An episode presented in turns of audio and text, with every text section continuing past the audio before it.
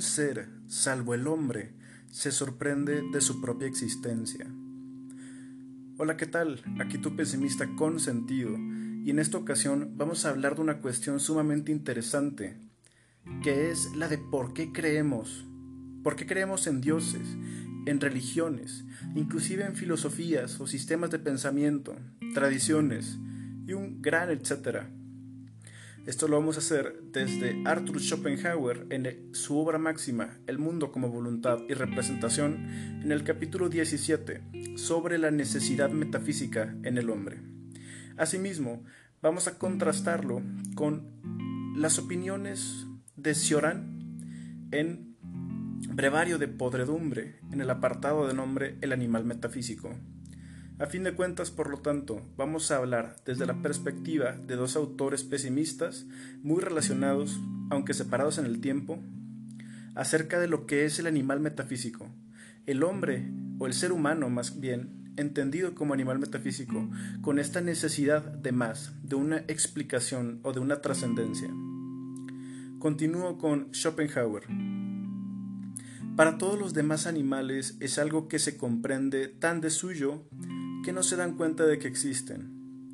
En la serenidad de la mirada de los animales habla todavía la sabiduría de la naturaleza, porque en ellos la voluntad y el intelecto no están lo bastante cindidos como para poder asombrarse mutuamente cuando se reúnen.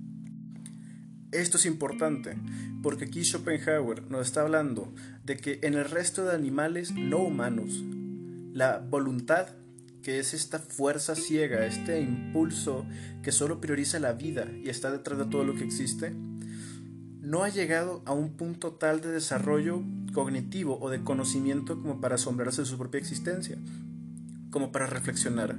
Pero es en nosotros, en los seres humanos, cuando llega a tal grado o tal punto de poder inclusive llegar a maravillarse de su propia existencia, se vuelve consciente de sí misma. Aquí el fenómeno entero, dice Schopenhauer, está todavía firmemente ligado al tronco de la naturaleza, del que brotó y participa de la omnisciencia inconsciente de la Gran Madre. Solo una vez que la esencia íntima de la naturaleza, que es la voluntad de vivir en su objetivación, se ha intensificado vigorosa y alegremente a través de los dos reinos de los seres inconscientes y, luego, a través de la larga y amplia serie de los animales, ha logrado finalmente, con la aparición de la razón, es decir, en el ser humano, por primera vez la reflexión. Solo entonces se sorprende de sus propias obras y se pregunta a sí misma qué es. Pero su sorpresa es tanto o más seria cuanto que aquí, por primera vez, de manera inconsciente, de manera consciente, se encuentra cara a cara con la muerte y junto a la finitud de toda existencia también se le impone, con mayor o menor fuerza, la inutilidad de todo esfuerzo. Por eso, de esta reflexión y de este asombro nace la necesidad metafísica, la necesidad de una metafísica, que es propia únicamente del ser humano, pues el ser humano es un animal metafísico, animal metafísico, Aquí Schopenhauer, como buen filósofo del siglo XIX, utiliza un lenguaje en latín. Pero eso es muy interesante. Únicamente debido a que nosotros, los seres humanos, hemos llegado a un punto evolutivo tal de desarrollo que tenemos la capacidad de conciencia de nuestra propia existencia y con ella nos hacemos conscientes o nos damos cuenta de que moriremos, así como todo muere, únicamente cuando esto sucede es cuando surge la necesidad de metafísica, de algo que trasciende más allá de el mundo natural, de la vida terrenal, por decirlo de alguna manera.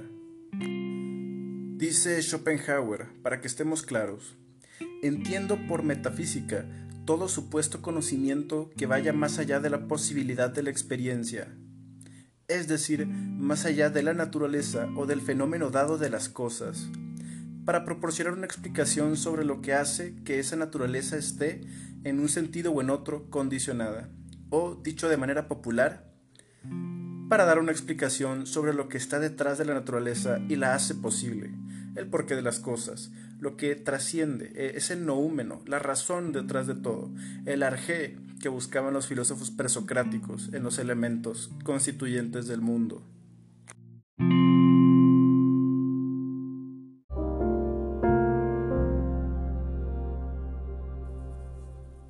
Entonces, como vemos, Schopenhauer habla de que una vez se adquiere conciencia la naturaleza, una vez existe posibilidad de razonamiento, hay una reflexión y eso lleva a la creación de la necesidad metafísica.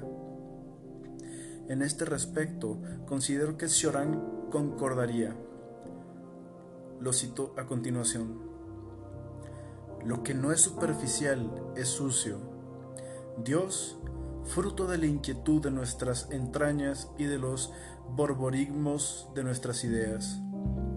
Solo la aspiración al vacío nos preserva de ese ejercicio mancillador que es el acto de creer.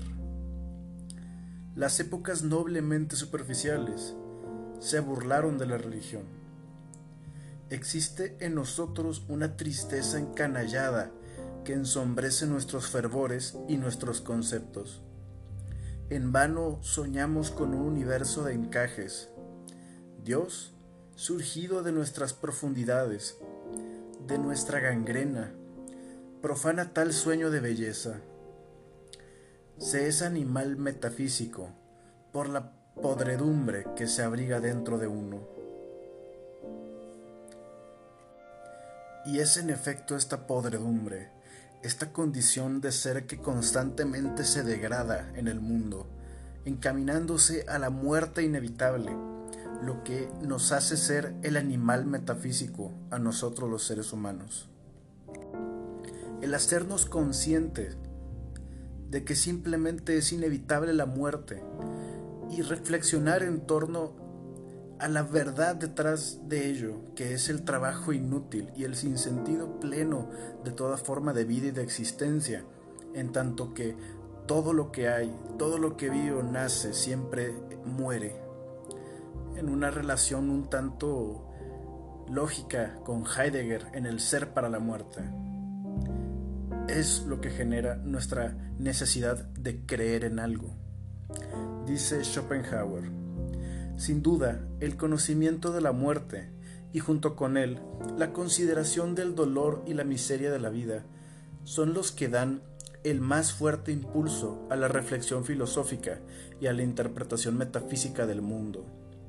Si nuestra vida no tuviera fin y careciese de dolores, quizá a nadie se le ocurriría preguntar por qué existe el mundo y por qué es precisamente de tal naturaleza. Todo se entendería por sí mismo. Y aquí vemos un caso similar a lo que ocurre con lo visto en el capítulo de este mismo podcast con respecto a por qué nos hacemos preguntas. El mundo es un lugar hostil a la vida, horrible, que ofrece un mar de sufrimientos, un valle de lágrimas, citando Schopenhauer. Y debido a esto, es que tenemos que aferrarnos a una creencia, así sea ilusoria, así sea ridícula, que le dé valor a nuestras vidas. La historia del pensamiento, dice Cioran, es un desfile de nuestros desfallecimientos. La vida del espíritu, una sucesión de nuestros vértigos.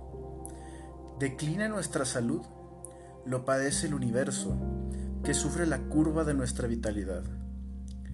Machaconear el por qué y el cómo, remontarse en todo momento hasta la causa y a todas las causas, denota un desorden de las funciones y de las facultades que acaba en delirio metafísico.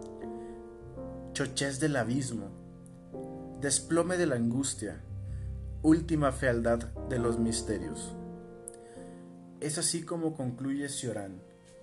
Con respecto a por qué somos el animal metafísico, por qué necesitamos creer en algo, por qué creemos en, en religiones, dioses y sistemas filosóficos, por qué nos inventamos estos falsos ídolos, estas ilusiones. Es para poder soportar el dolor de la vida, la gran miseria que conlleva la mera existencia en este mundo de horrores en el que los seres deben devorarse los unos a los otros constantemente en una violenta guerra de todos contra todos, únicamente para perpetuarse en la existencia misma.